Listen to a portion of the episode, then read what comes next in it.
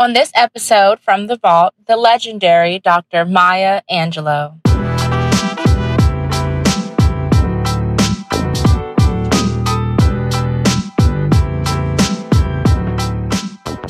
Over the last season on TV One's On Point, we have brought to you some incredible people uh, who are on the cutting edge of political, social, and economic thinking and policies in this country.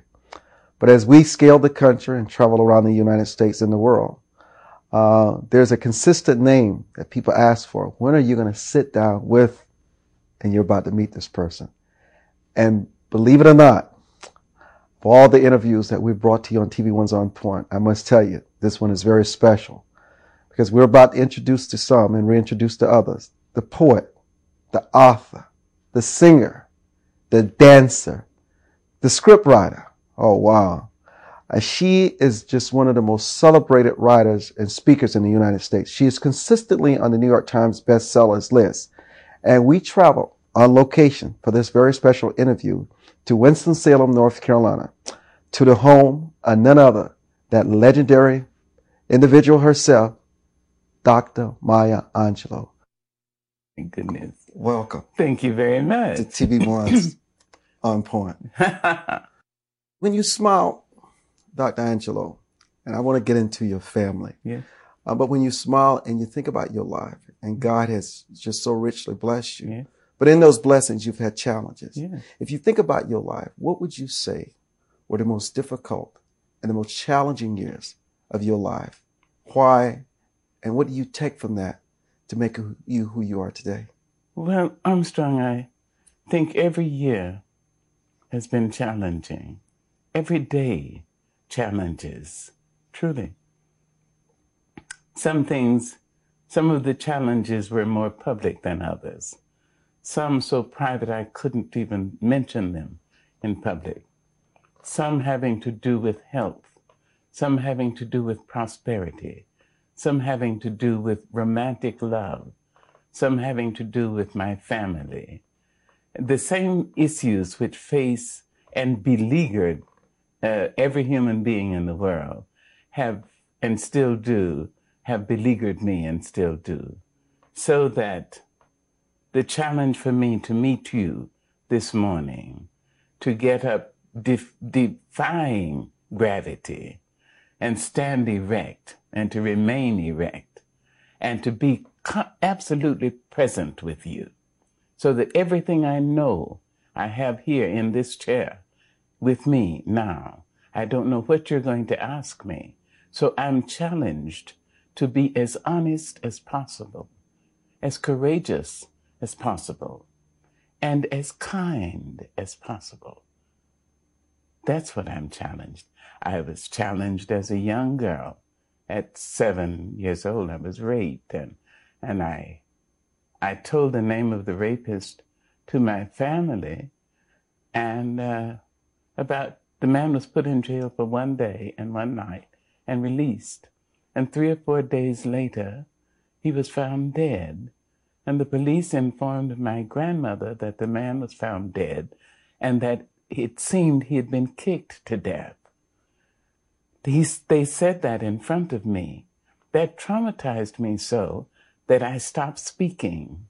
I thought my voice had killed the man.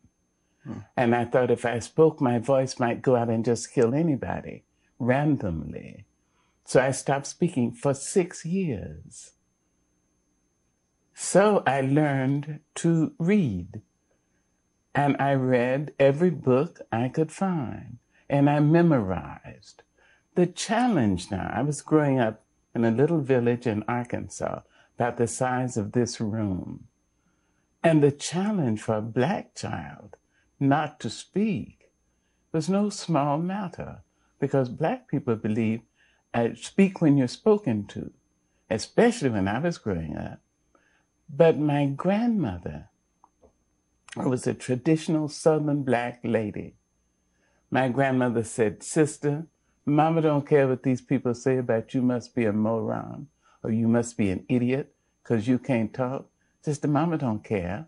Mama know when you and the good Lord get ready, you are going to be a teacher. I used to sit and look at that woman and think, can anybody be this stupid? I mean, what is she talking about? I'll never speak. Um, Armstrong.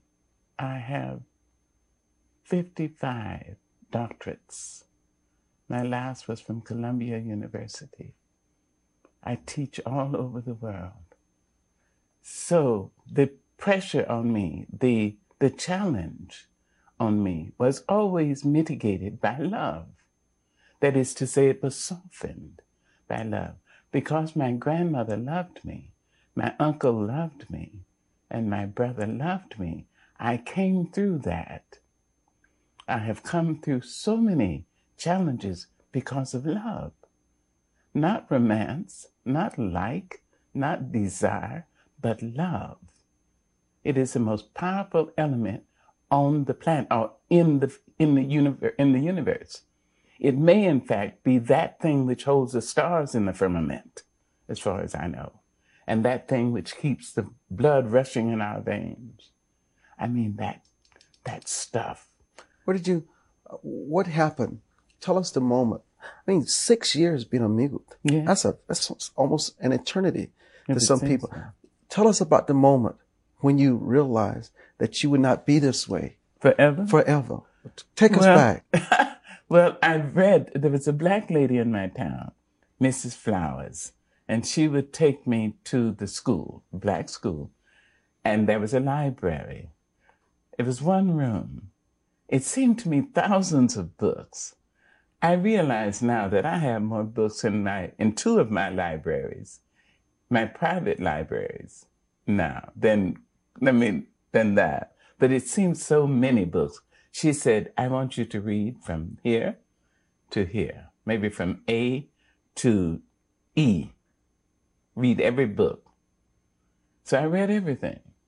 And since I didn't talk, I mean, I had nothing else to do. I read and I memorized. And she continued, Mrs. Flowers continued, and I had a little tablet. My grandmother gave me like a five cent tablet. And she took a, her uh, pocket knife and made a groove in a number two pencil and tied a string into that groove and the other end of the string into the spindle of the, ta- of the tablet. So that's how I communicated with anybody. I just, Mrs. Flowers for six years uh, tolerated me. And then one day she invited me to her home. She would always give me tea cookies and, and lemonade. She invited me to her home and I, she said, Maya, you do not love poetry. So I wrote, Yes, ma'am, I do. And I gave it to her. She wouldn't look at it. She said, You do not love it. And she pointed her finger at me. And you know, among black people, and especially in the South, especially in those times, we don't like that. I mean, we have a phrase, don't put your finger in my face. She right in my face. She said, You will never, I can't even do it to anybody today. She said, You will never love it. Not until you speak it, you feel it come across your tongue. Through your lips, you will never love poetry. And I ran from her. I ran down to my grandmother's store. She followed me. She harassed me. How old were you at the time? About 12, 12 years and old. a half. 12 and a half. 12 and a half. You ran down. I you, ran. You ran. I she was taking my my friend from me. Poetry was my friend. And so I ran like the Dickens. And she came down, she pointed her finger at me in front of my grandmother. Now that's some That's nerve. a no-no. But mama let her do it. And finally, she harassed me for about six months. And finally, I went under the store.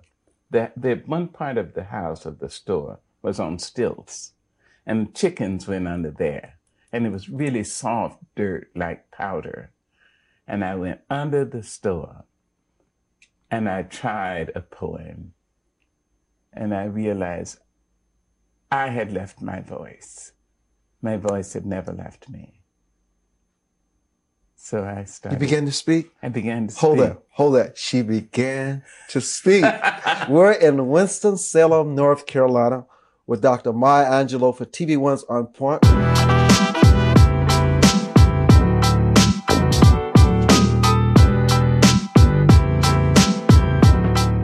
Thank you for tuning in to this week's episode.